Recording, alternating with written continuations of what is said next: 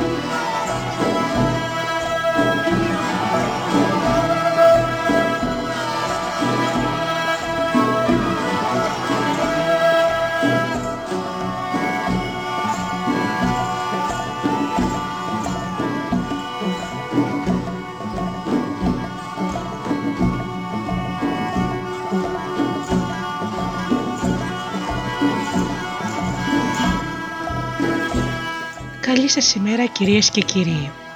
Είναι η εκπομπή «Μύθοι και πολιτισμοί» με τη Γεωργία Αγγελή. Ζωντανά από το στούντιο Δέλτα, το ραδιόφωνο της καρδιάς μας.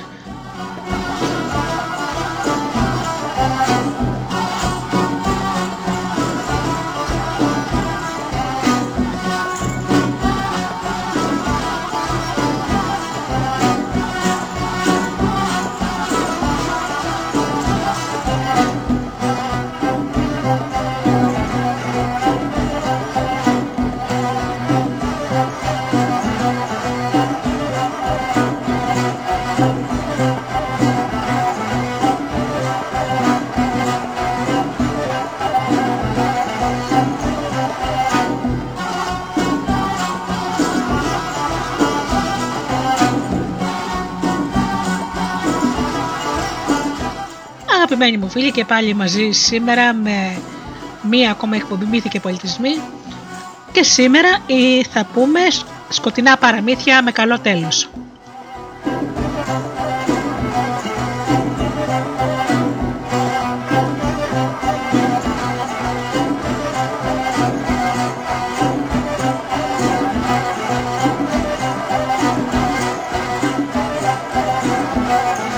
από την ωραία συλλογή της Λιλής Λαμπρέλη εκδόσεις Πατάκη.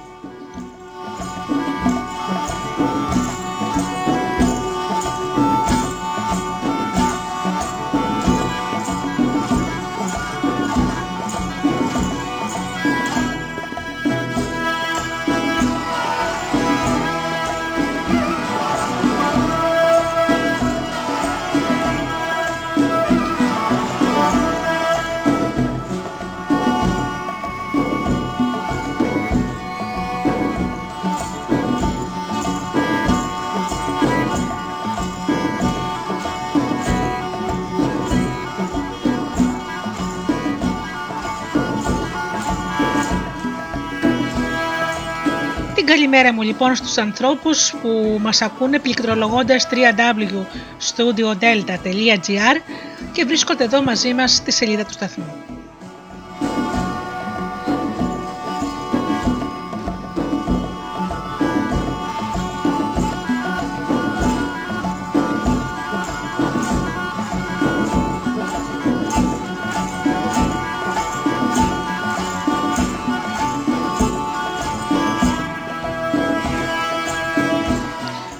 Καλημέρα μου και στους ανθρώπους που μας ακούν από τις μουσικές σελίδες τις οποίες φιλοξενούμαστε όπως είναι το Live24.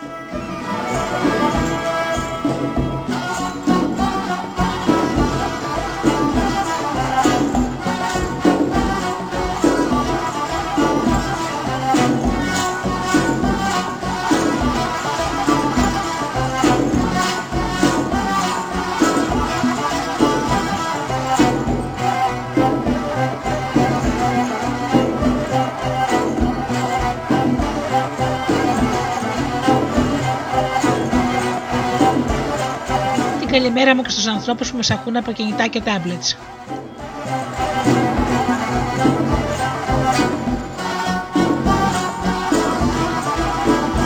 Και φυσικά την καλημέρα μου στους εκλεκτούς μου συνεργάτες, τον Τζίμι, την Αφροδίτη και την Ωρα.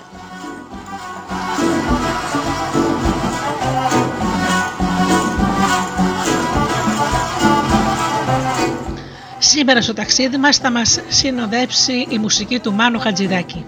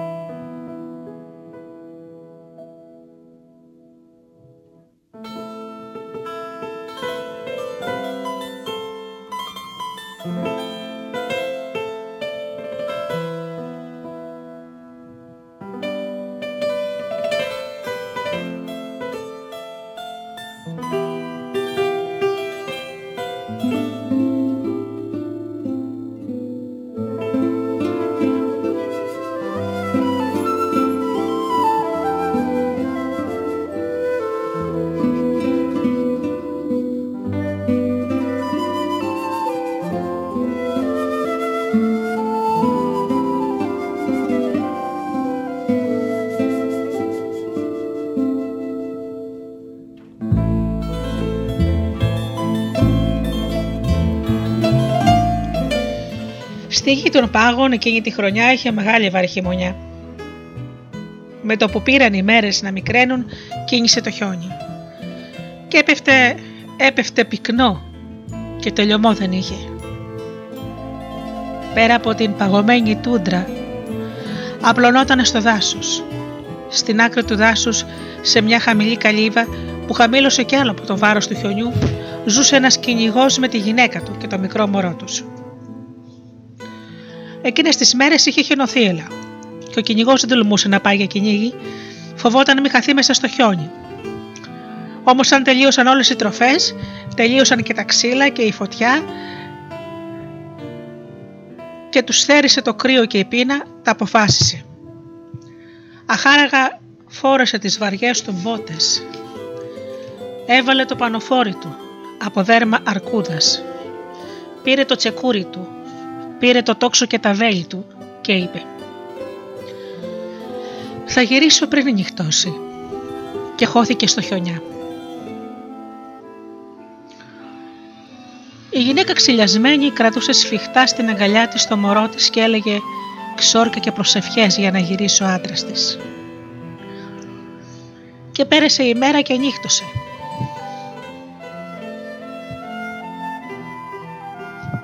Και ο κυνηγός δεν γύρισε. Χωρίς αναμένη φωτιά το κρύο έκαιγε το δέρμα και το σκοτάδι έκαιγε την καρδιά. Έκλαιγε το μωρό και η μάνα του όλο το σφίγγε στην αγκαλιά της να το ζεστάνει και τον ανούριζε γλυκά να το παρηγορήσει. Και μόλις το μωρό το πήρε ο ύπνος, έξαφνα ένα κοράκι μπήκε από τη σβησμένη καμινάδα. Φτεροκοπούσε με ανοιγμένα τα φτερά του, τα μαύρα, γύρω από το κεφάλι της γυναίκας και έκροζε. Κρά, κρά, η γυναίκα σου φέρνει νέα από τον άντρα σου. Σκοτώθηκε από άγριο κάπρο και στην καρδιά του δάσους πυκνό τον σκεπάζει το χιόνι. Δεν είναι αλήθεια, ψέματα λες, είπε η γυναίκα και έσφιξε τόσο δυνατά το μωρό της που εκείνο ξύπνησε και άρχισε να κλαίει. Αλίμονο σε σένα, αλίμονο σε τούτο το παιδί που θα πεθάνατε από το κρύο και την πείνα, έκροξε το κοράκι. Ψέματα λες, ψέματα λες, ψέματα. Κι όμως τον είδα. Φορούσε πανοφόρια από δέρμα αρκούδας. Κρατούσε τσεκούρι και έκοβε χαμηλά κλαριά και ξάφνου εφάνει μέσα στο θαμπό φως του δειλινού ένας τεράστιος αγριόχειρος. Ο άντρας σου άφησε κάτω το τσεκούρι, πήρε το τόξο και ένα βέλος, όμως δεν πρόλαβε το τόξο να τεντώσει. Ορμάει πάνω του το αγρίμι και το χιόνι έγινε κόκκινο από το αίμα. Δεν είναι αλήθεια. Δεν ήταν αυτός, ήταν άλλος. Από άλλα μέρη κυνηγός. Και το κοράκι.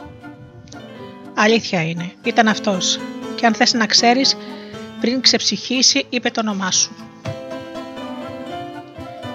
Ούρλιαξε η γυναίκα.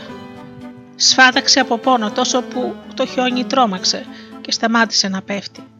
Και εκείνη χωρίς να αφήσει από την αγκαλιά της το μωρό που έκλαιγε και αυτός παρακτικά πήρε να λέει το μυρολόι και το κοράκι έκροξε και έκροζε και έκροζε λέγοντας μελούμενα για καινούργιες συμφορές και πέρασαν ώρες πολλές της νύχτας, ώσπου από του χαμηλού φεγγίτη σαν να πήρε να χαράζει. Κάποια στιγμή μέσα στο θρύνο ακούστηκε να τρίζει αυλόπορτα και αυτή νόμιζε πως ήταν ο άνεμος, αλλά αμέσως άνοιξε διάπλατα η πόρτα της καλύβας και μπήκε μέσα ο άντρας της. Ευθύς χάθηκε το κοράκι, άφαντος σαν, σαν να το ρούφηξε το πρώτο φως. Ο κυνηγός έστελνε πίσω του ένα άγριο ελάφι και μια αρμαθιά από ξύλα και είχε κάμποσους λαγούς δεμένους στη φαρέτρα. «Γυναίκα, έλα να ανάψουμε φωτιά», είπε με μάτια που άστραφταν και γέλασε. Και η γυναίκα του χάιδεψε τα παγωμένα γένια και γέλασε κι αυτή. Ανάψανε φωτιά και με τις πρώτες φλόγες της φωτιάς γέλασε και το μωρό. Και ζήσανε καλά για πολύ πολύ καιρό.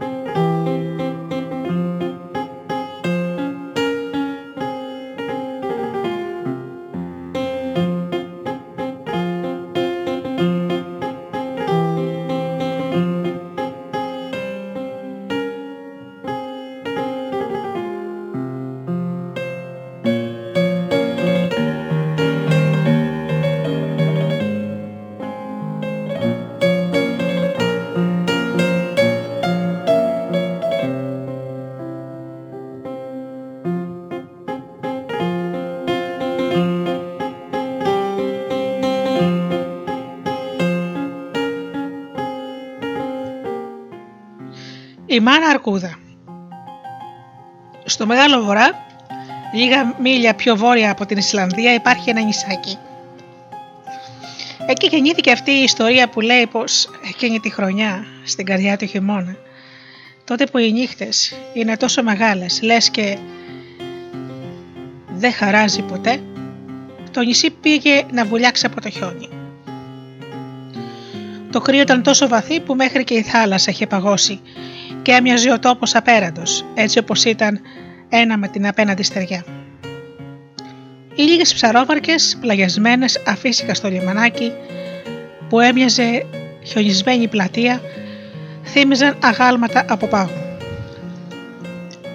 Ώσπου μια μέρα έσβησε κάθε σπίθα φωτιές και πώς να ζεσταθούν τα παγωμένα χείλια των παιδιών, το τσουκάλι με το λίπος της φάλανας οι καρδιές; Τίποτα μόνο στάχτη.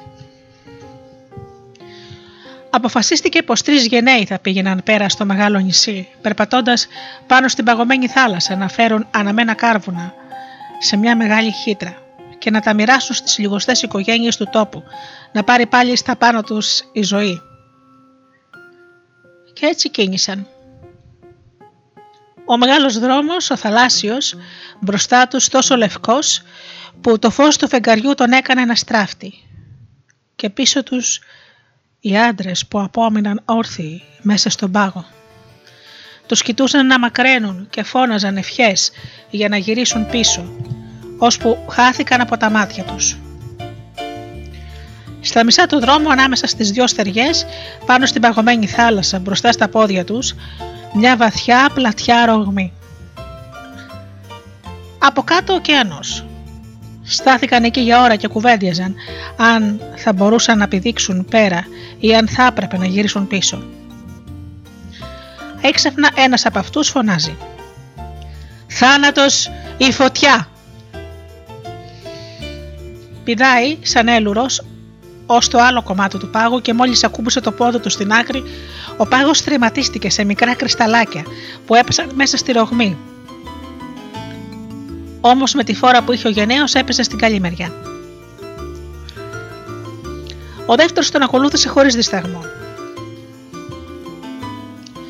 Αλλά αν ο σύντροφός του δεν ήταν εκεί να του δώσει το χέρι, θα είχε χαθεί πέφτοντας στον απίθυμενο τάφο του παγωμένου νερού και μόλις πάτησε γερά τα πόδια στην άλλη μεριά, ευθύς στα δύο κομμάτια του παγωμένου δρόμου απομακρύνθηκαν κι άλλο. Ο τρίτος φώναξε. Τόσο μακριά ποτέ δεν θα τα, ξανα... δεν θα τα καταφέρω. Μην το κάνεις, θα ανώφελο, του είπαν οι άλλοι. Γύρινα πίσω στο χωριό και πες στους δικούς μας πως είμαστε ζωντανοί και θα έρθουμε γρήγορα πίσω. Φύγαν και οι δυο και αυτός που απόμενο τους κοιτούσε να περπατούν πάνω στον στέρεο πάγο ώσπου τους ρούφηξε το μακριά. Τον έπιασε απελπισιά. Δεν καταδεχόταν να γυρίσει στο χωριό, άχρηστος και ταπεινωμένος, και άρχισε να περπατά κατά μήκος της τρογμή, αναζητώντας πέρασμα πιο μικρό. Περπατούσε για ώρα πολύ, όμως η απόσταση από την άλλη πλευρά, όπου βρισκόταν η σύντροφή του, έμοιαζε συνεχώς να μεγαλώνει. Κάποια στιγμή κουράστηκε και κάθισε πάνω στην παγωμένη θάλασσα, τελείγοντα τα χέρια γύρω από τα πόδια του με το πηγούνι στα γόνατα και σαν τον πήρε ο ύπνος. Ευθύς τον ταρακούνησε ένας ήχος τρομακτικός.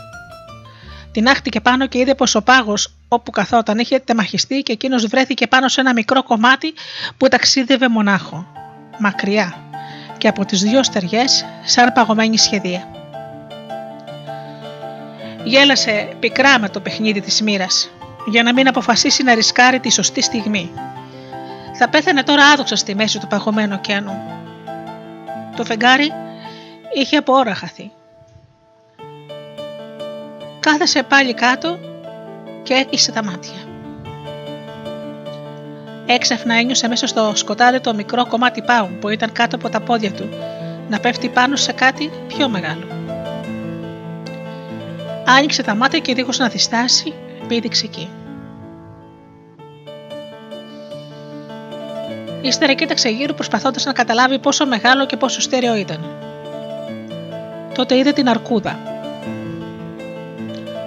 Ήταν κουριασμένη στη μέση της μικρής νησίδας πάγου και είχε στην αγκαλιά της τα μικρά της που τα σκέπαζε με τη λευκή της γούνα να τα ζεστάνει. Αμέσως ο άντρας πήγε να ξεφύγει, όμως τίποτα γύρω, μόνο το σκοτεινό νερό. Τότε κοίταξε προσεκτικά το τεράστιο ζώο και αυτό τον κοιτούσε και έμοιαζε μισοκεμισμένο. Το λευκό του τρίχωμα τον μαγνήτιζε σαν τρυφερό φως. Άξεφνα η αρκούδα χασμουρήθηκε και σαν να τούγνεψε με το κεφάλι να πλησιάσει. Έμοιαζε τόσο ήσυχη, τόσο καταδεκτική, που ο άντρας χαμήλωσε τα πόδια και σύρθηκε στα γόνατα ως τη γούνι μπάλα από τη μάνα και τα μωρά της. Και αυτή τον σκέπασε σαν να ήταν παιδί της. Και κοιμήθηκαν όλοι, ενώ ο πάγος ταξίδευε και έμοιαζε μοναχικό σκαρί στη μέση του πουθενά. Φώτισε για λίγο. Η μάνα έδωσε το στήθος στα παιδιά της και ύστερα σε αυτόν και το ζεστό της γάλα ήταν βάλσαμο για όλους. Η μάνα Αρκούδα που το φάνηκε τόσο ανθρώπινη, ο άντρας νόμισε πως θα του μιλήσει. Όμως όχι. Έγλειψε τα μικρά της, έπαιξε μαζί, της, μαζί τους και ύστερα τα έσπρωξε λίγο πιο και τον πλησίασε. Χαμήλωσε, Του φώναξε και τον κοιτούσε. Εκείνος έτρεξε και ανέβηκε στην πλάτη της. Εκείνη σηκώθηκε αργά, αλλά όπως πήγε να περπατήσει τον έριξε κάτω. Τότε το ζώο χαμήλωσε πάλι και ο άνθρωπος πάλι σκαρφάλωσε στην πλάτη του και αυτό πάλι αργά σηκώθηκε και έκανε δύο βήματα ώσπου εκείνος ξαναγλίστησε από την πλάτη και ξανάρχισαν πάλι και πάλι. Όταν κατάφερε να ισορροπήσει σταθερά πάνω στην αρκούδα, τότε αυτή προσεκτικά πολύ μπήκε στο νερό. Κολύμπησε για ώρα, ενώ κάθε τόσο γυρνούσε και κοιτούσε προς την πλαγωμένη, παγωμένη πλατφόρμα όπου βρισκόταν τα παιδιά της. Σαν βγήκαν και δυο στεριά, ο άντρας έδειξε στην αρκούδα τα λίγα σπίτια που αχνοφαίνονταν χωμένα στην ομίχλη και κίνησε να, να περπατά, κάνοντάς της νοήματα να τον ακολουθήσει. Εκείνη δίστασε αν θα έπρεπε να πάει μαζί του ή να γυρίσει αμέσως πίσω στο νερό. Όμως γρήγορα τα αποφάσισε και ακολούθησε τα βήματά του. Στο έμπα του χωριού ήταν μια μικρή φάρμα. Ο άντρας πήγε κατευθείαν στο στάβλο με τις γελάδες. Άνοιξε διάπλατα την πόρτα, πήρε ένα κουβά και άρχισε να αρμέγει. Σαν γέμισε ανοιχτό, αχνιστό γάλα, ο κουβάς τον έβαλε μπροστά της και εκείνη το ήπια όλο με μεγάλες γουλιές. Τότε κοιτάχτηκαν στα μάτια και ο άνθρωπος αργά φίλησε το ζώο στη μουσούδα του που έστεζε γάλα. Γιατί, την ερώτησε και εκείνη το έγλειψε το πρόσωπο σαν να του έλεγε «Μπορεί, γιατί η αγάπη είναι πιο μεγάλη από εμάς. Ύστερα γύρισε την πλάτη της και άρχισε να τρέχει προς τη θάλασσα.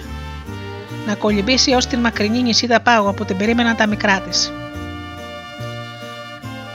Ο άντρας φώναξε ένα-ένα τα ονόματα των χωρικών.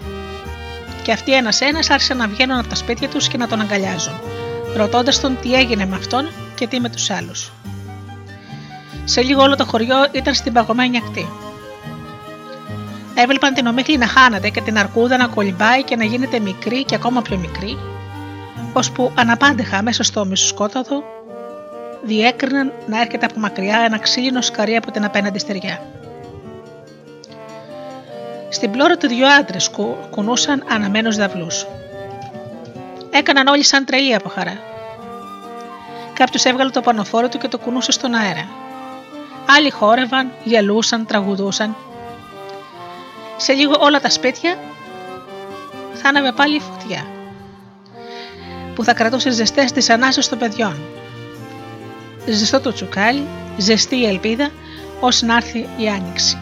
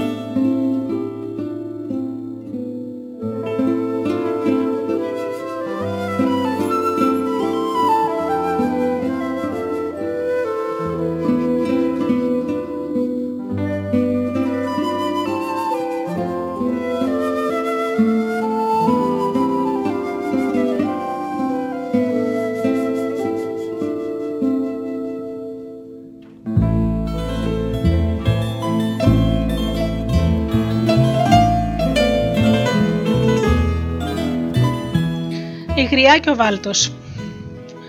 Ήταν μια φορά ένας ποταμός. Ένας γέρικος ποταμός, κουρασμένος. Δεν είχε πια τη δύναμη να τρέξει όπως παλιά και η πηγή που το τον τροφοδοτούσε με νερό μέρα με τη μέρα στέρευε. Έτσι απελπισμένος αφέθηκε στη τύχη του.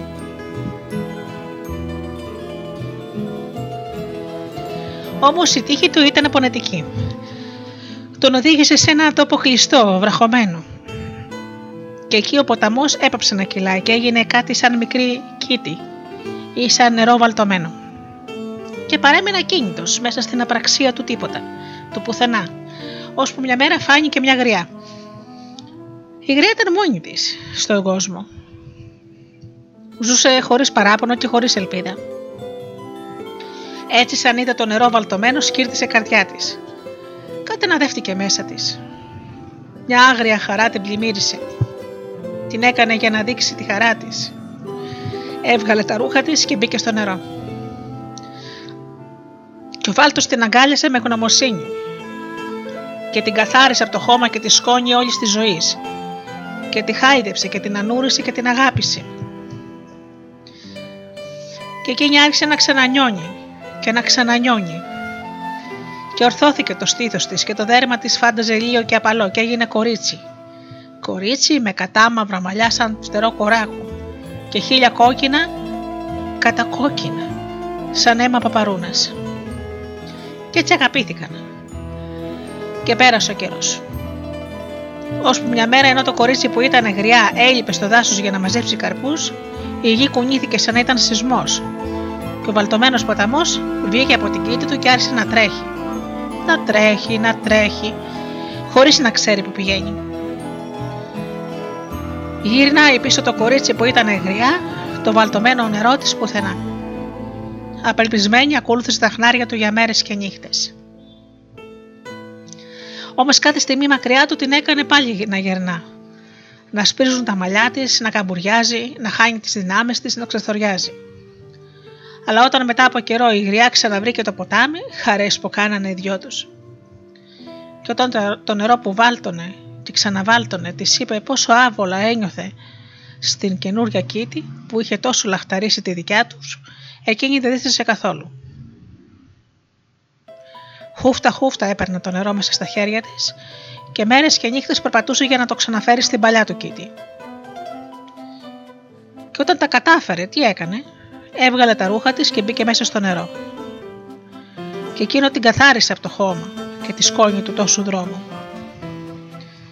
Και τη χάιδεψε και την ανούρισε και σαν πρώτα την αγάπησε. Και εκείνη πάλι άρχισε να ξανανιώνει και να ξανανιώνει και ξανά έγινε κορίτσι και λένε πως το κορίτσι που ήταν χρειάζει ευτυχισμένο με το νερό το βαλτωμένο.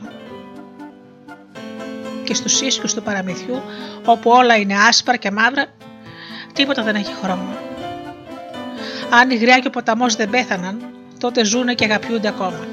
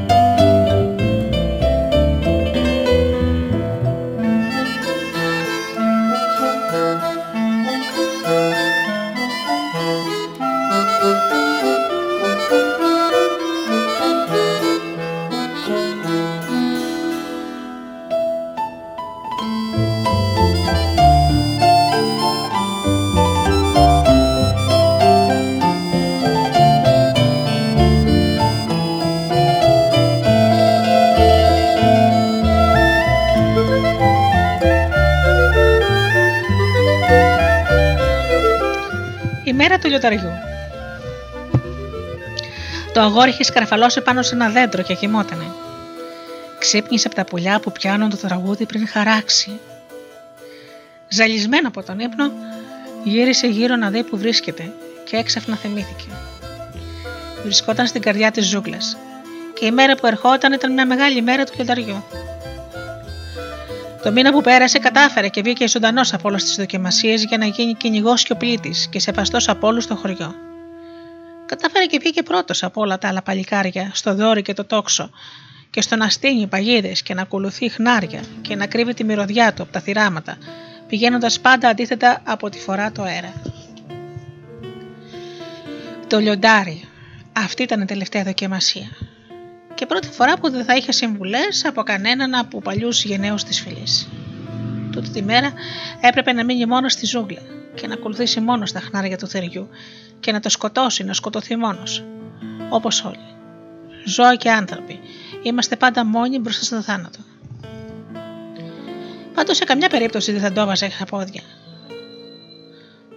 Δεν θα έταχε ποτέ να γυρίσει στο χωριό νικημένος από το φόβο και τροπιασμένος σαν τόσους και τόσους που δεν κατάφεραν να γυρίσουν έχοντας στου ώμους το λιοντερατόμαρο. Γι' αυτό και δεν ξαναπά κράτησαν ποτέ όπλο και στα χέρια και γίνανε μοναχικοί βοσκοί να βόσκουν πρόβατα και να μοιάζουν με τα πρόβατα που ακολουθούν τους αρχηγούς με σκυμμένο κεφάλι. Όταν ό,τι και αν γινόταν θα πάλαβε με το θεριό και ή θα το σκότωνε ή θα σκοτωνόταν αυτός. Κατέβηκε από το δέντρο. Πέρασε στη μέση του προσεκτικά τυλιγμένα σε δέρμα προβάτου και ανάμεσα σε μαλλί τα κρόταλα που θα έβαζε στα πόδια του για να προκαλέσει το λιοντάρι. Αυτό το τολμούσαν λίγο λίγοι από τους γενναίους, αν ήξεραν πως κανείς έξω από το λιοντάρι δεν θα ήταν εκεί να τους κοιτά. Πήρε την ασπίδα και το δόρι του και σαν λαγωνικό έψαχνε σκημένους για τα χνάρια που ήθελε. Τα βρήκε όλα μεγάλα, βαθιά, τρομακτικά, σίγουρα αρσενικού όπως το ήθελε η παράδοση. Τα ακολούθησε προσεκτικά με αυτιά και μάτια ορθάνυχτα, με βήμα ανάλαφρο σαν το πουλιού. Περπάτησε και περπάτησε πριν μεσημεριάσει. Έφτασε στην φωλιά του λιονταριού. Όμως την βρήκε άδεια. Πήγε να πιει νερό σκέφτηκε και ακολούθησε πάλι τα χνάρια του τεράστιου ζώου που ακολουθούσαν το ποτάμι. Μεσούρανα ο ήλιος και η ζέστη να λιώνει. Να λιώνει τις πέτρες, το χορτάρι και τον αέρα. Σαν έφτασε στην όχθη λουσμένο στον υδρότα είδε πως ήταν έρημη. Μονάχα μια αντιλόπη ήταν εκεί που τρόμαξε και χάθηκε πίσω από τις φιλοσιές. Σκέφτηκε πως για να μην υπάρχει ζώο δίπλα στο νερό την ώρα, την ώρα χωρίς σκιές Πάει να πει πω το λιοντάρι δεν θα ήταν μακριά. Μπήκε στα ριχά του ποταμού, πια νερό και ύστερα γέμισε τον ασκότο από δέρμα κατσίκας ενώ οσμιζόταν τον αέρα. Σαν βγήκε, σκαρφάλωσε σαν έλουρο σε ένα ψηλό δέντρο και κοίταξε ένα γύρο. Έξαφνα το είδε από μακριά. Θεόρατο περήφανο ξαπλωμένο σε μια πλατιά πέτρα πάνω από μια άγρια χουρμαδιά. Η χέτη και το τρίχωμά του ήταν τόσο ξανθά σχεδόν λευκά, που άστραφαν κάτω από τους αχτίδες του ήλιου και περνούσαν ανάμεσα από τη φιλοσιά. Κατέβηκε προσεκτικά από το δέντρο και νυχοπατώντας μέσα από τα ξερά κλαριά που του κόβαν το δρόμο, βγήκε πίσω του. Έσκυψε και έδεσε τα κρόταλα στα πόδια, χωρίς να ακουστεί η ανάσα του και με ένα πίδο βρέθηκε μπροστά του.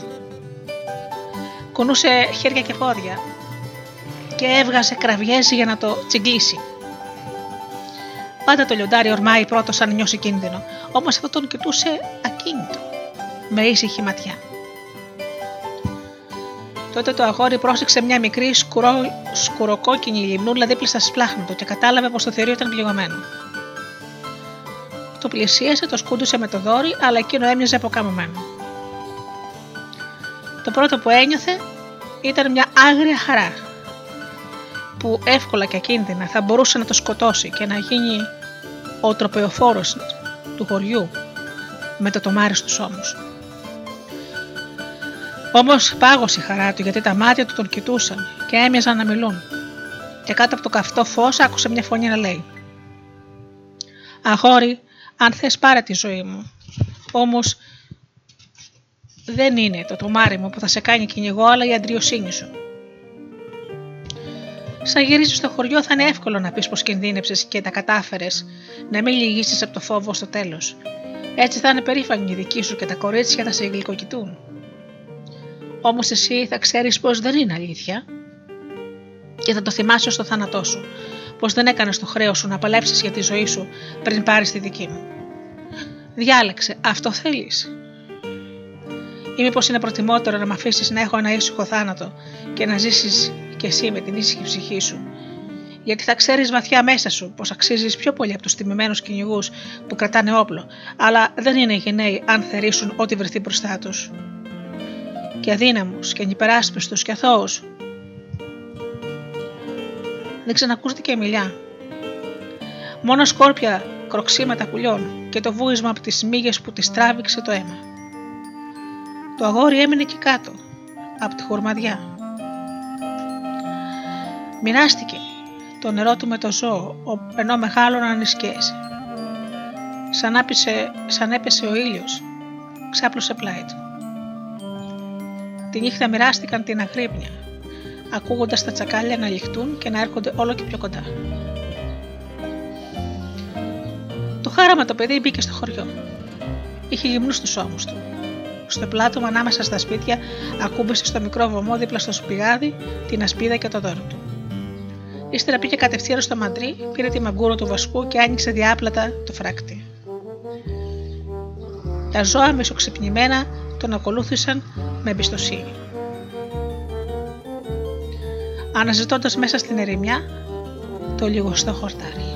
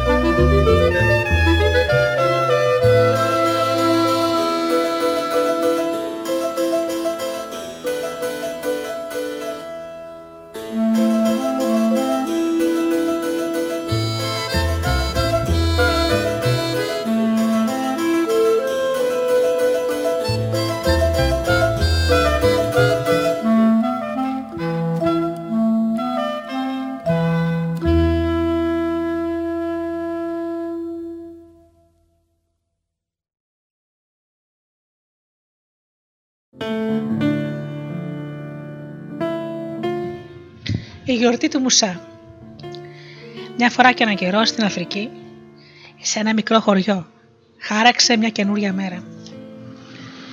Και ο ήλιος πήρε να ανεβαίνει φωτίζοντας τα, τα κορίτσια του χωριού.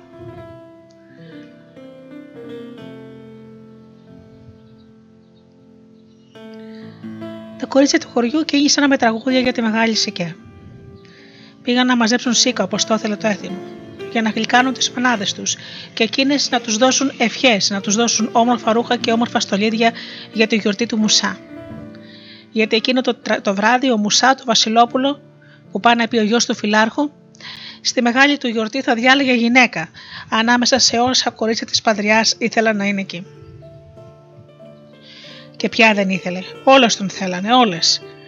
Γιατί ήταν όμορφος σαν ήλιος, γιατί ήταν καλόψυχος και ήταν και πιο γενναίος από όλα τα παλικάρια της φυλής. Το λοιπόν περπατούσαν. Περπατούσαν τα κορίτσια και κάθε μια τους λαχταρούσε κρυφά να είναι εκείνη η τυχερή που θα τον παντρευτεί. Ξοπίσω τους πήγαινε το πιο μικρό, το πιο φτωχό, μα το πιο όμορφο από όλα τα κορίτσια της παντριάς. Οι άλλες τη διώχνανε, τη σπρώχνανε και τον κοροϊδεύανε. «Ε, δεν είναι για τα μούτρα σου τα όρημα σίκα, τη λέγανε. Σιγά μην είναι για τα μούτρα σου μουσά. Εκείνη, χωρίς μιλιά, με σκυμμένο το κεφάλι, της ακολουθούσε.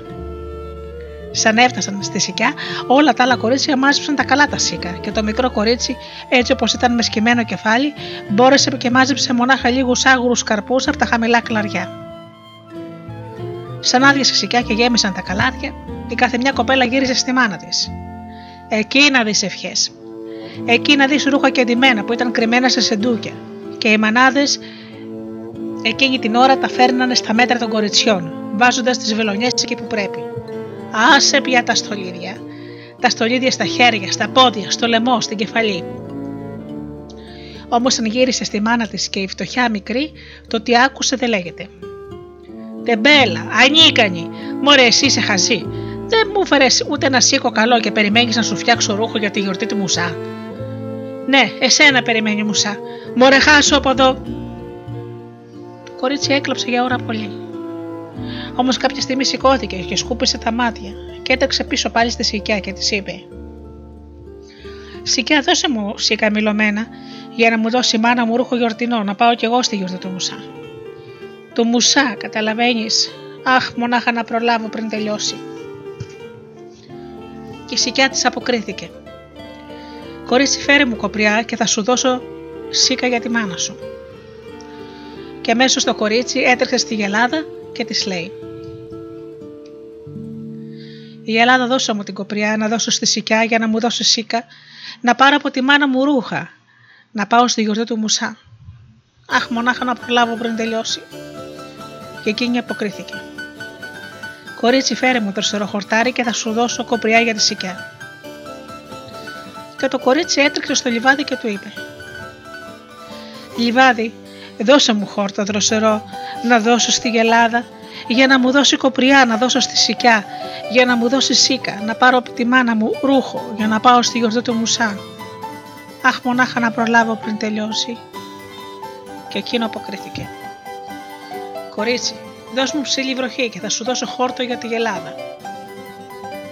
Τότε το κορίτσι έτρεξε στο μεγάλο δάσος σκαρφάλωσε στο πιο ψηλό δέντρο και σαν έφτασε στην κορυφή του που άγγιζε τον ουρανό χωρίς να φοβηθεί καθόλου ζήτησε από το Θεό. Θεέ μου, δώσε ψηλή βροχή να ξεδίψαζε το λιβάδι, για να μου δώσει χόρτα να δώσω στη γελάδα, για να μου δώσει κοπριά να δώσω στη σικιά, για να μου δώσει σίκα, να πάρω από τη μάνα μου ευχή και ρούχο για να πάω στη γιορτή του Μουσά. Αχ του Μουσά, μακάρι να προλάβω πριν τελειώσει και αυτή άρχισε να πέφτει από τον ουρανό ψηλή βροχή. Φούντωσε το, το χορτάρι στο λιβάδι. Το κορίτσι μάζεψε το δροσερό χόρτο και έταξε στη γελάδα. Και εκείνη έφεγε και φράνθηκε και έκανε μια κοπριά, άλλο να σου λέω και άλλο να τη βλέπεις. Και το κορίτσι μάζεψε την κοπριά και έτρεξε στη συνοικιά. Και εκείνη ευχαριστήθηκε και έκανε κάτι σίκα μελωμένα που ποτέ δεν, δεν είχε φτιάξει τόσο ωραία. Τα πήρε το κορίτσι και έτρεξε στη μάνα του. Και αυτή. Εμ τέτοια ώρα που πρόκοψες να φέρεις τα καλά σίκα, τώρα δεν προλαβαίνω να σου φτιάξω ρούχο. Αν θες, τράβα με τα κουρέλια στη γιορτή. Εξάλλου, κόρη μου. Αχ, κόρη μου, μη μεγάλο πιάνεσαι. Ο Μουσά είναι, πλούσιο, είναι για πλούσιες νύφες, δεν είναι για το λόγο μας. Όμως μην νοιάζεσαι, έχεις καιρό μπροστά σου για άλλες γιορτές. Φτωχών γιορτές. Μείνε για λίγο με τη μάνα σου, ακόμα είσαι μικρή. Ε, τότε το κόριτσι πείσμωσε. Νύφτηκε, λούστηκε, χτενίστηκε, φόρεσε καθαρά κουρέλια και κίνησε για τη γιορτή. Όμως το πονοπάτι πάνω για το μουσά τη γιορτή, να και μια μπαμπόγρια που βάζει μπροστά της στο μπαστούνι. Για πού το έβαλες μικρή, Για τη γιορτή του μουσάθια. Άσε με να περάσω. Αχ, μόλις που προλαβαίνω πριν τελειώσει. Τράβα, κορίτσι, τράβα, η πηγριά και έβαλε στην άκρη το μπαστούνι. Όμως δεν πρόλαβε το κορίτσι να κάνει δέκα βήματα και. Στάσου, τη φώναξε η γριά. Πριν φύγεις, άναψέ μου τη φωτιά γιατί πάγωσα εδώ. Και το κορίτσι γύρισε πίσω, μάζεψε ξερά κλαριά και άναψε μια μικρή φωτιά. Ύστερα κίνησε πάλι για να φύγει, αλλά γριά της έφερε πάλι το δρόμο με το μπαστούνι. Φιά, πρέπει να πάω στη γιορτή του Μουσά. Άσε με να περάσω, βιάζομαι. Αχ, μονάχα να προλάβω πριν τελειώσει. Τράβα, κορίτσι, τράβα, είπε η γριά και μάζεψε το μπαστούνι. Πάει το κορίτσι να φύγει, όμως πέντε βήματα πιο εκεί, στάσου. Γεια, έλα εδώ μικρή, για φτιάξουμε λίγο χυλό από κρυθάρι γιατί νυχτώνει και πεινάω. Και το κορίτσι πισωγύρισε. Πήγε στο πηγάδι και έβγαλε νερό να γεμίσει τη μικρή χίτα. Ύστερα έβγαλε, έβαλε τη χύτρα πάνω στη φωτιά και σαν πήρε να βράζει το νερό έριξε λίγο αλάτι. Έριξε κάμποσο κρυθάρι και τα ανακάτευε να βράσει. Σαν έβρασε όσο πρέπει το κρυθάρι, τα είσαι με χυλό τη γριά. Τα είσαι ξύλα τη φωτιά και κίνησε για τη γιορτή. Όμως να σου πάλι τον μπαστούνι της γριάς. Θεία μου καλή σου τόπα, πως πρέπει να πάω στη γιορτή του Μουσά. Άσε με να περάσω, βιάζομαι. Όλα τα γαλοκορίτσια φύγαν από ώρα. Και όπου να είναι θα ανοιχτώσει. Αχ, μονάχο να προλάβω πριν τελειώσει. Τράβα, κόριτσι, τράβα. Σε κρατάει κανείς, είπε η γριά και έβαλε αργά κάτω το μπαστούνι. Πάει το κορίτσι να τρέξει όμως. Για στάσου. Έλα εδώ. Σύρε στο πηγάδι όσες φορές θα χρειαστεί ώστε να γεμίσεις τη μεγάλη χύτρα. Μονάχα να γεμίσει ως πάνω χύτρα και πάρτεν και βάλτεν πάνω στη φωτιά. Ύστερα περίμενε να ζεσταθεί όλο το νερό και μόνο τότε βγάλε λίγο στη μικρή λεκάνη και άστο να κρυώσει. Μη με κάψεις κιόλας, και ύστερα πάρε τη λευκή πετσέτα και λατρύψε μου την πλάτη. Τι λέτε πως έκανα το κορίτσι, γύρισε πίσω και έφυγε για τη γιορτή; Ε τότε λοιπόν γύρισε πάλι πίσω και πήγε νοήστε κάπως φορές στο πηγάδι ώστε να γεμίσει τη μεγάλη χύτρα. Ύστερα απόθεσε τη χύτρα πάνω στη φωτιά και περίμενε να ζεσταθεί όλο το νερό. Ενώ όλα τα άλλα τα κορίτσια πρέπει να είχαν φτάσει στη γιορτή. Σαν το νερό ζεστάθηκε, πήρε τη λεκάνη, έβαλε μέσα λίγο και το φυσούσε να κρυώσει. Σαν κρύωσε όσο έπρεπε, πήρε τη μεγάλη λευκή πετσέτα. Γονάτισε πίσω από τη γριά και ύμνωσε την πλάτη της και άρχισε να τη τρίβει απαλά την πλάτη πάνω κάτω. Και έξαφνα η πλάτη άνοιξε στα δύο σαν σίκο, γενομένο. Μικρή τι βλέπεις, Θιά, ανάμεσα στους ώμους σου βλέπω μια μεγάλη βαθιά σπηλιά. Και τι βλέπεις μέσα στη σπηλιά; Ρούχα βλέπω θιά, υφασμένα σε νήμα, από μετάξι και χρυσοκεντημένα. Και τι άλλο βλέπεις μικρή; Στολίδια βλέπω θιά, στολίδια από χρυσάφι. Και έχουν πάνω τους πέτρες πολύτιμες. Ρουμπίνια, ζαφύρια, μαργαριτάρια, διαμαντόπετρες. Είναι όλα για σένα. Πάρτα και σου και στολί σου και τρέξει στη γιορτή του Μουσά. Αχ, κόρη μου, την ευχή μου να έχεις. Και το κορίτσι ντύθηκε, στολίστηκε και έταξε στη γιορτή. Σαν έφτασε σταμάτησε ο χορός και σταμάτησε η μουσική και όλοι την κοιτούσαν μαγεμένοι. Ο Μουσά άνοιξε δρόμο ανάμεσα σε όλα τα άλλα τα κορίτσια. Στάθηκε μπρος της και της έδωσε το χέρι. Και αυτή το πήρε ευθύς και αγκαλιαστήκανε. Και μείναν αγκαλιασμένοι για πολύ πολύ καιρό. Και κάνανε παιδιά και γκόνια και ζήσανε καλά. Και εμείς καλύτερα θα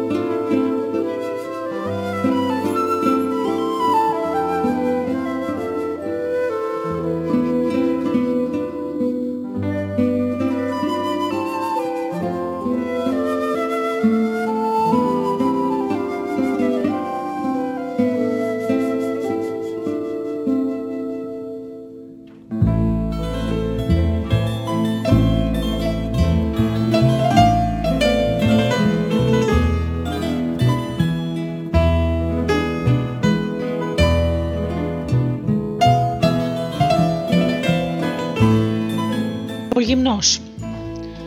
Μια φορά και ένα καιρό ήταν ένας βασιλιάς που είχε τρεις γιους. Για πέρναγε ο καιρός και αυτοί γίνανε παλικάρια. Και μια μέρα τα φώναξε ο πατέρας τους στην αίθουσα του θρόνου και τους είπε: Παιδιά μου, μεγαλώσατε πια. Το ξέρετε πως η ζωή έχει γυρίσματα πολλά. Τα παλάδια και τα πλούτια έρχονται και χάνονται. Γι' αυτό ευχή και κατάρα σας δίνω να μάθετε μια δουλειά. Πρέπει να βρει ο καθένας σας ένα έμπειρο σύντροφο να μάθει μαζί του μια τέχνη. Ήρθε η ώρα να διαλέξετε τη δουλειά που σας ταιριάζει. Τα παλικάρια ήταν μεγαλωμένα σε βασιλικά παλάτια. Ήταν μαθημένα σε αλυσβερίσια λογιών λογιών. Και έτσι και οι τρεις θέλαν να γίνουν έμποροι. Και είπε ο πρώτος γιος: Ζούμε σε ένα τόπο γεμάτο ελιές, πατέρα. Εγώ θέλω να εμπορεύω με το λάδι. Και ο δεύτερος: Δίχως ψωμί ο άνθρωπος, πατέρα. Εγώ θέλω να εμπορεύω με το στάρι. Και ο τρίτος είπε διστακτικά: Πατέρα, εγώ τα ζώα αγαπώ και αυτά θα ήθελα να αγοράζω και να πουλώ. Τσελέπη λοιπόν, είπε στο μικρό του γιο, ο Βασιλιάς. Α είναι. Πάρτε το καθένα σας από ένα πογκί φλουριά και βρείτε άξιους συντρόφους να σας μάθουν τη δουλειά. Και τα τρία Βασιλόπουλα πήραν τα φλουριά και τράβηξε ο καθένας στο δικό του δρόμο. Οι δύο μεγαλύτεροι βρήκαν εύκολα συνεταίρους στον τόπο τους, βάζοντας αυτά τα χρήματα και άλλη την τέχνη. Αλλά ο μικρότερος, ό,τι και να έκανε, δεν έβρισκε κανέναν, γιατί δεν ήταν τόσο καλόψυχος και γενναιόδωρος που τον είχαν όλοι για αγαθό και σκορποχέρι. Ήταν πολύ καλόψυχος και γενναιόδωρος. Σαν πέρασε λίγος καιρός, ο Βασιλιάς έκανε την υπομονή του και θύμωσε. Θύμωσε, θυμό μεγάλο. Φώναξε λοιπόν το μικρό του γιο. Σου δίνω διορία να βρεις συνέτερο ώστε να γεμίσει το φεγγάρι, αλλιώς θα σου πάρω το κεφάλι. Τότε ο τρίτος γιος ξεκίνησε αμέσως να πάει σε άλλη πολιτεία, όπου είχε πολλά ζώα και πολλούς τσελέπιδε. Σαν έφτασε, ζήτησε να τους φωνάξουν όλους στον καφενέ, να τους κεράσει και να τους μιλήσει. Και ήρθαν όλοι. Το Βασιλόπουλο τους κέρασε και καλόγνωμα τους μίλησε, όμως όλοι σώπαιναν και κοιτούσαν χαμηλά. Η φήμη του ταξίδευε πιο γρήγορα από αυτόν και κανείς δεν ήθελε να γίνει ο συνεταίρος του. Έξαφνα εκείνη την ώρα μέσα στη σιωπή ακούστηκαν φωνές απ' έξω. Φασαρία μεγάλη. Βγήκαν όλοι να δουν τι συμβαίνει και ήρθαν τέσσερις νοματικοί, είδαν τέσσερις νοματέου να σηκώνουν ένα πεθαμένο πάνω σε μια καρπέτα και εξωπίσω τους να πυλαλούν μέσα στη σκόνη πλήθο ξυπόλυτα παιδιά. Σούρμου τα μωρέλια. Το Βασιλόπουλο ρώτησε: Ποιος είναι ο πεθαμένος, πού τον πάτε, και εκείνοι απάντησαν: είναι ξένος, είναι ζητιάνος, δεν έχει ούτε ένα παρά στην τσέπη του. Πάμε να τον πετάξουμε στην κοπριά. Και πήγανε να φύγουν. Σταθείτε! Είναι απάνθρωπο, είπε το Βασιλόπουλο. Δίχως καθόλου να διστάζει, βγάζει από το πουκί του και μοιράζει όλα τα φλουριά, προστάζοντας να ετοιμαστεί αμέσως τρανή κηδεία για να τιμήσουν τον ξένο. Και έτσι έγινε. Μετά την τελετή πήγαν όλοι στον καφενέ να πιούνε μια ρακή να συγχωρέσουν τον πεθαμένο και εκεί που πίνανε, ξαφνικά άνοιξε η πόρτα διάπλατα και ο άνεμος παγωμένος σχήθηκε στον χώρο. Όλοι γύρισαν και κοίταξαν κατά εκεί. Και ευθύς στο άνοιγμα της πόρτας πρόβαλε ένας γυμνός με μια μαχαίρα. Μπήκε μέσα αγέλαστος και αγριοπός, χλωμός το κερί, και πήγε κατευθείαν και έκατσε στο τραπέζι του Βασιλόπουλου. Και εκείνο παράγγειλε αμέσως να φέρουν νερακί. Τότε όλοι άρχισαν να το ρωτούν. Ποιος είσαι, από πού έρχεσαι, γιατί είσαι γυμνός, γιατί κρατάς αυτή τη μαχαίρα; Και εκείνο αποκρίθηκε. Έρχομαι από μακριά. Τα είχα όλα και τα χάσα όλα. Το μόνο που μου απόμεινε είναι το μαχαίρι του τζελέπι. Αυτή ήταν η δουλειά μου, ζωέμπορα και χασάπης. Θέλω να δουλέψω, αλλά δεν έχω παράδες. Μακάρι να βρει κασινετέρο για να δουλέψουμε μαζί. Και το Βασιλόπουλο πετάχτηκε πάνω και του είπε: Κι εγώ θέλω να δουλέψω. Κι εγώ δεν έχω, κι εγώ δεν έχω πια παράδες. Αν θες να γίνεις συνεταίρος μου, ας πορευτούμε μαζί στο παλάτι του πατέρα μου να κάνουμε χαρτιά. Πως ό,τι κερδίζουμε στον δρόμο θα το μοιράσουμε στα δυο. Μισό εσύ και μισό εγώ. Αδώσαν τα χέρια και αυτοί κίνησαν για την πολιτεία του Βασιλόπουλου. Παραξενεύτηκε με τον γυμνό Βασιλιάς, όμως χάρηκε τόσο πολύ που ο μικρός του γιος βρήκε συνεταίρο προτού λήξει προθεσμία που του είχε βάλει. Ωστόσο, δέχτηκε και κάμανε χαρτιά. Βάζοντας πάνω βάζοντας πάνω τους τη Βασιλική Βούλα.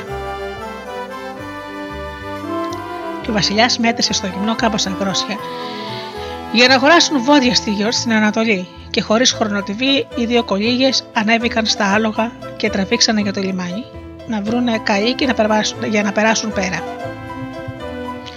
Και βρήκανε καίκι καλοτάξιδο και το πέρα στα μέρη τούτα δεν είναι μακριά. Σαν να βγήκαν από την άλλη πλευρά του νερού, καβαλίκεψαν τα άλογα να πάνε. Και κάλπαζαν και κάλπαζαν μέσα στην ερημιά. Σαν, σουρούπο, σαν σουρούπουσε για τα καλά, σταμάτησαν να ξαποστάσουν.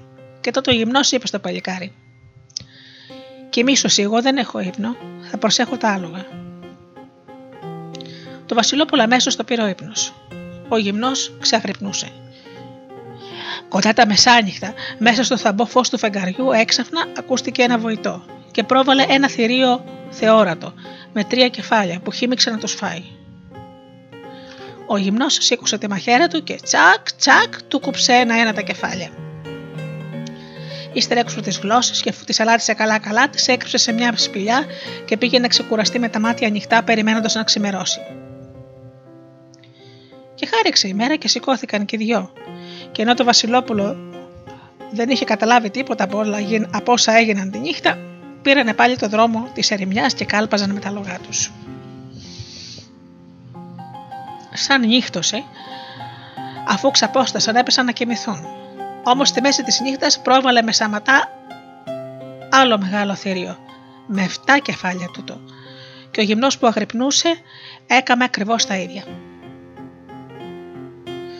Το άλλο πρωί πάλι το Βασιλόπουλο δεν είχε ακούσει τίποτα και ξαναπήραν δρόμο καβάλα στα άλογα. Το τρίτο βράδυ έπεσαν να κοιμηθούν δίπλα σε μια πηγή.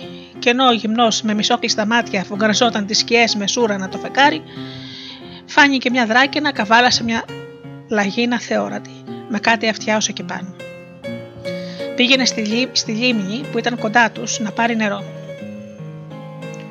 Ο γυμνός έκανε πως κοιμάται ενώ κρυφοκοιτούσε και η Δράκαινα τους είδε και αυτός και τα άλογα και έτρεξε αμέσως πίσω να πει τα μαντάτα στους γιους της, του 40 δράκους. Ο γυμνός νυχοπατώντας την ακολούθησε στο σπηλιά της και γρήγορος σαν αερικό περίμενε απ' έξω με σηκωμένη τη μαχαίρα. Όταν σε λίγο άρχισαν να βγαίνουν από τη σπηλιά ο ένας μετά τον άλλον οι 40 δράκοι, ο γυμνός τους έσφαξε όλους έναν έναν. Στο τέλος βγήκε και η μάνα του, η Δράκαινα, τη σκότωσε κι αυτή. Ύστερα τους έβγαλε τα δόντια και μπήκε στη σπηλιά τους να τα κρύψει. Και μέσα στη σπηλιά ήταν 40 κάμαρε και όλες ξεχυλίζανε χρυσάφι. Εξών από τις δύο τελευταίες που η μια είχε προμήθειες. Τυριά, ελιά, τραχανά, παξιμάδια. Η τελευταία ήταν διπλοκλειδωμένη. Κάνει μια με τον νόμο το γυμνό, σπάει την κλειδονιά, μπαίνει μέσα και την αδεί. Στο δοκάρι της οροφής, τρεις βασιλοπούλες σαν τα κρύα τα νερά, κρεμασμένες από τα μαλλιά. Αμέσως τις ξεκρέμασε και εκείνες του είπαν πως τις είχαν κλέψει οι δράκοι και ζήτουσαν λίτρα από τους πατεράδες τους, τους βασιλιάδες, για να τις γυρίσουν πίσω. Και ο γυμνός τις ησύχασε, τους έδειξε τις προμήθειες και έφυγε λέγοντας: Θα ξανάρθω με τον σύντροφό μου που φυλάει απ' έξω. Λίγη υπομονή μονάχα και θα πάτε πίσω στους γονιούς σας. Ύστερα γύρισε εκεί που είχε αφήσει το Βασιλόπουλο πρωτού ξημερώσει.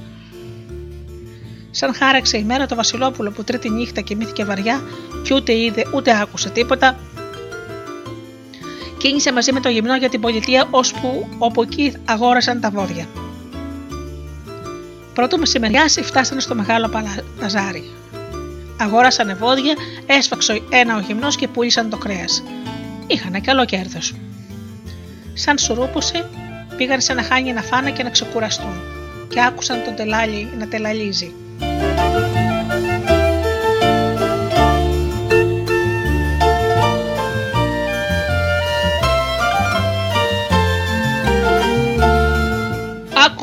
Ακούσατε, ακούσατε. Μόλις σκοτεινιάσει θα πρέπει να κλειστούν όλοι στα σπίτια τους και να φράξουν κάθε χαραμάδα σε πόρτες και παράθυρα γιατί όποιος τολμήσει να δει τη μικρή κόρη του βασιλιά που θα βγει σε Ριάννη θα χάσει τα μυαλά του από την ομορφιά της και όποιος παρακούσει θα, θα χάσει το κεφάλι του. Ακούσατε, ακούσατε. Άκουσαν ο γυμνός και το παλικάρι. Όμως εκείνο το βράδυ το βασιλόπουλο ξαγρυπνούσε. Σαν πέσανε για ύπνο, σηκώθηκε κρυφά και πίσω από το κλειστό παράθυρο αφού γκραζόταν το σκοτάδι. Δεν πέρασε πολλή ώρα και ακούστηκαν να χτυπούν οπλές αλόγων στο πλακόστρατο. Μισά άνοιξε το παράθυρο, είσαι μια χαραμάδα και είδε να περνάει μια ολόχρηση ανοιχτή άμαξα και πάνω της να λάμπει και από το χρυσάφι πιο πολύ και από τον ήλιο πιο πολύ η πεντάμορφη Βασιλοπούλα. Το δόλιο το Βασιλόπουλο, μόλις την είδε να χάνεται στη στροφή του δρόμου, έχασε τα μυαλά του. Όλη τη νύχτα παραμιλούσε. Το πρωί ήταν μαγεμένος. Σαν, σαν ο γυμνός τον ρώτησε ποιος καημός τον τυρανά, εκείνος το ομολόγησε πως είχε δει κρυφά τη μικρή κόρη του Βασιλιά. Σε οικετεύω, σύντροφε. Αν πάω να τη ζητήσω εγώ σε τέτοιο χάλι, θα χάσω το κεφάλι μου. Πήγαινε εσύ στον πατέρα της και ζήτα την για μένα, γιατί αν δεν την πάρω γυναίκα θα πεθάνω. Ο γυμνός μια και δύο πάει στο παλάτι και ζητάει να δει το Βασιλιά. Οι φρουροί τον είδανε γυμνό με τη μαχαίρα και τον διώχνανε, όμως αυτός έλεγε και ξανά έλεγε πως δεν φεύγει αν δεν του μιλήσει. Έγινε φασαρία, άκουσε τις φωνές ο Βασιλιάς και βγήκε να δει τι συμβαίνει. Τότε ο γυμνός ζήτησε την πεντάμορφη Βασιλοπούλα για γυναίκα του συντρόφου του.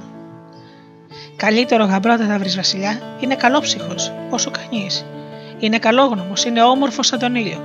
Είναι γενναίος, είναι από τη βασιλική γενιά και είναι σεβαστικός. Και ο Βασιλιάς αποκρίθηκε. Ξένε, έχω από μέρες βγάλει φυρμάνι πως όποιος θέλει τη μικρή μου κόρη για γυναίκα θα πρέπει να περάσει τρεις δοκιμασίες. Η πρώτη να σκοτώσει το θωριό με τα τρία κεφάλια που βρίσκεται στα δυτικά σύνορα του βασιλείου. Η δεύτερη να σκοτώσει το θωριό με τα 7 κεφάλια που βρίσκεται στο βορρά. Η τρίτη να σκοτώσει τη δράκαινα με του 40 δράκους που ληστεύουν και σφάζουν τους περαστικούς λίγο πιο έξω από την πολιτεία. Εκεί κρατούν εχμάλωτη την πρωτοκόρη μου, ζητώντας λίτρα αβάσταχτα για να τη δώσουν πίσω. Αν δεν τα καταφέρει, ποινή ο θάνατος. Και ο γυμνός είπε: Βασιλιά, θα γίνουν όλα όπως προστάζει. Και έτρεξε αμέσως και είπε όλα τα καθέκασα στο Βασιλόπουλο. Και αυτό το έρμα το ρωτοχτυπημένο τον παρακάλεσε με δάκρυα στα μάτια να τον βοηθήσει να σκοτώσει τα θαριά. Μην νοιάζεσαι και όλα θα φτιάξουν, αποκρίθηκε ο γυμνός. Μονάχα με βγεις καθόλου από το δώμα και κανείς να μη σε δει. Περίμενε και δεν θα αργήσω. Και ευθύς ανέβηκε στο άλογο και χάθηκε, αφήνοντας πίσω του κουρνιαχτό μεγάλο. Σε τρεις μέρες ήταν πίσω με τις γλώσσες των θεριών και τα δόντια των δράκων. Τα έδωσε στο Βασιλόπουλο και το ορμήνεψε τι θα πει στο Βασιλιά για να κερδίσει τη Βασιλοπούλη. Το Βασιλόπουλο τον άκουσε προσεκτικά και ύστερα μάζεψε όλο το, το κουράγιο και παρουσιάστηκε στο Βασιλιά. Το είπε πως τάχα πέρασε κάθε μια από τις δοκιμασίες, του ούτωξε τα πιστήρια και του περιέγραψε το μέρος που ήταν η σπηλιά με το χρυσάφι, εκεί όπου περίμεναν οι τρεις Βασιλοπούλες. Τότε τον πρόσταξε ο Βασιλιάς. Να πας αμέσως στη σπηλιά των δράκων και να φέρεις τις Βασιλοπούλες και το χρυσάφι. Μονάχα όταν θα, φέρεις, θα τις έχεις φέρει εδώ μπροστά μου την πρωτοκόρη μου, θα σου δώσω τη μικρή γυναίκα. Και χωρίς χρονοτριβή, το Βασιλόπουλο μαζί με τον γυμνό και με στρατιώτες του Βασιλιά πήρανε ζώα και κοίτησαν για τον δράκον του σπηλιά. Σαν νύχτωσε και γύρισαν πίσω με τις Βασιλοπούλες και το Χρυσάφι, γίναν χαρές μεγάλες σε εκείνη την πολιτεία. Γίνανε και τα ραβωνιάσματα με γλέντι τρικούβαρτο που κράτησε στο πρωί. Έπειτα το Βασιλόπουλο με τον Ιγυμνό και της Βασιλοπούλα, κάμπου καλεσμένους και 200 ζώα φορτωμένα με το χρυσάφι των τράκων και της Βασιλοπούλας στα πρικιά, κίνησαν για το Βασιλόπουλο το παλάτι γιατί έτσι το είχαν συνήθιο στην Ανατολή. Ο γάμος γινόταν πάντα στο γάμπρο τα μέρη. Πορεύτηκαν τρεις μέρες και τρεις νύχτες μέσα στην ερημιά, ώσπου φτάσαν στο λιμάνι και μπήκαν σε πλεούμενα για πέρα. Και το είπαμε, το πέρα δεν ήταν μακριά, σαν δέσαν τα καΐκια στο λιμάνι του νησιού, άρχισαν να πλαλούν μορέλια και ζητιάνοι ως το παλάτι, φωνάζοντας τα συγχαρήκια. Και όταν οι ραβωνιασμένοι με όλη τη συνοδεία περάσανε την πύλη του πατρικού παλατιού, εκείνα τις χαρές και γέλια και ευχές. Και όλοι να κοιτούν την πεντάμορφη νύφη και τους θησαυρούς και να τρίβουν τα μάτια. Το ίδιο κιόλας βράδυ έγινε γάμος και το γαμήλιο ξεφάντωμα κράτησε τρεις μέρες και τρεις νύχτες. Γλέντι, από εκείνα τα παλιά που δεν τα βάζει το ανθρωπούνο. Την τρίτη νύχτα αργά, λίγο, λίγο πρωτού να ξημερώσει, οι καλεσμένοι άρχισαν να φεύγουν για να αφήσουν το ζευγάρι μοναχό του. Όμως, αν μπήκαν οι νιόνιφοι στο γαμίλιο το δώμα, πριν ακόμα κλείσουν την πόρτα, ορμάει μέσα ο γυμνός με θυμό μεγάλο και λέει στο Βασιλόπουλο πως ήρθε η ώρα να λογαριαστούν. Και εκείνο το αποκρίθηκε. Καλέ μου σύντροφε, δεν είναι ώρα για τη μερασιά. Όμως, αφού το ζητάς, πάρε μέσα στο μισό χρυσάφι που κερδίσαμε. Και όλο αν θέλεις, δικό σου είναι. Αυτό θα ρίξει που συμφωνήσαμε, ή μήπως να δώσαμε τα χέρια για να μοιραστούμε ό,τι θα βρίσκαμε στον δρόμο. Η, μασί, η μισή Βασιλοπούλα είναι δικιά μου και τι θέλω τώρα. Και αυτή σαρπάζει ο γυμνός στην ύφη από τα πόδια, τη γυρίζει ανάποδα και κάνει πως να την χωρίσει στα δυο με τη μαχαίρα του. Τότε φίδια αρχίσαν να βγαίνουν από το στόμα της Βασιλοπούλας. Και ο γυμνός, χωρίς να φοβηθεί καθόλου, τα σκότωσε ένα-ένα. Χάραξε η μέρα. Στο μεταξύ από τις φωνές τους γέμισε κόσμο το νυφιάτικο δώμα και όλοι κοιτούσαν άφανοι στο δάπεδο τα σκοτωμένα φίδια. Τότε μπροστά τους μίλησε ο γυμνός. Η ιστορία είναι παλιά. Τούτο το κορίτσι που η ομορφιά του πήρε τόσον και τόσον τα μυαλά, μια μέρα πήρε και τη μάνιτσας και, τη, και της μανίτσας της. Άβυσσος του, του ανθρώπου ψυχή. Ζήλεψε η μάνα και καταράστηκε την κόρη να μην χαρεί άντρα στο προσκέφαλό της. Έτσι από μικρή έτρεφε μέσα της φίδια, ώστε σαν ερχόταν η ώρα αυτά θα ρίχναν το φαρμάκι σε όποιον κοιμόταν πλάι της. Όσο για μένα, όλα θα τα ξέρω γιατί έρχομαι από άλλο κόσμο. Βασιλόπουλό μου, είμαι παθαμένο που έδαψε με τόσες τιμές, ενώ όλοι ήθελαν να με πετάξουν στην κοπριά. Γι' αυτό σε ακολούθησα. Για να στο ξεπληρώσω. Στο ξεπλήρωσα και πρέπει να φύγω τώρα πια. Είσαι καλός και πάντα καλό να έχεις. Έχει γεια. Έτσι είπε ο γυμνός και ευθύς χάθηκε από μπρος τους και έγινε ένα με το αυγινό φως. Και οι νιόπαντροι ζήσανε καλά και περίκαλα για πολλά χρόνια. Όσο για το γυμνό, από τότε μήτε που φάνηκε, μήτε που ακούστηκε πουθενά.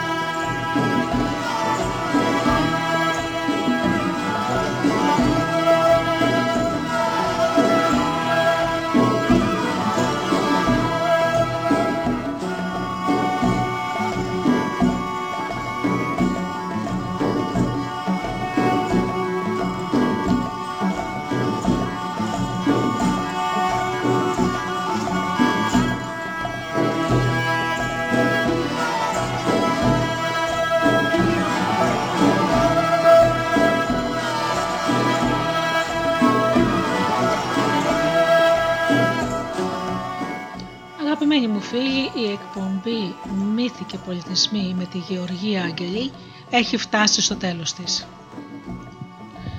Σας ευχαριστώ θερμά για αυτές τις δύο ώρες που ήμασταν εδώ μαζί. Ανενώνω το ραντεβού μας για το επόμενο Σάββατο στις 10 το πρωί όπως πάντα.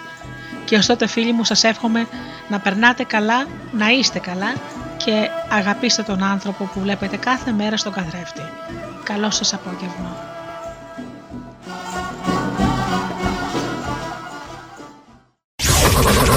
studiodelta.gr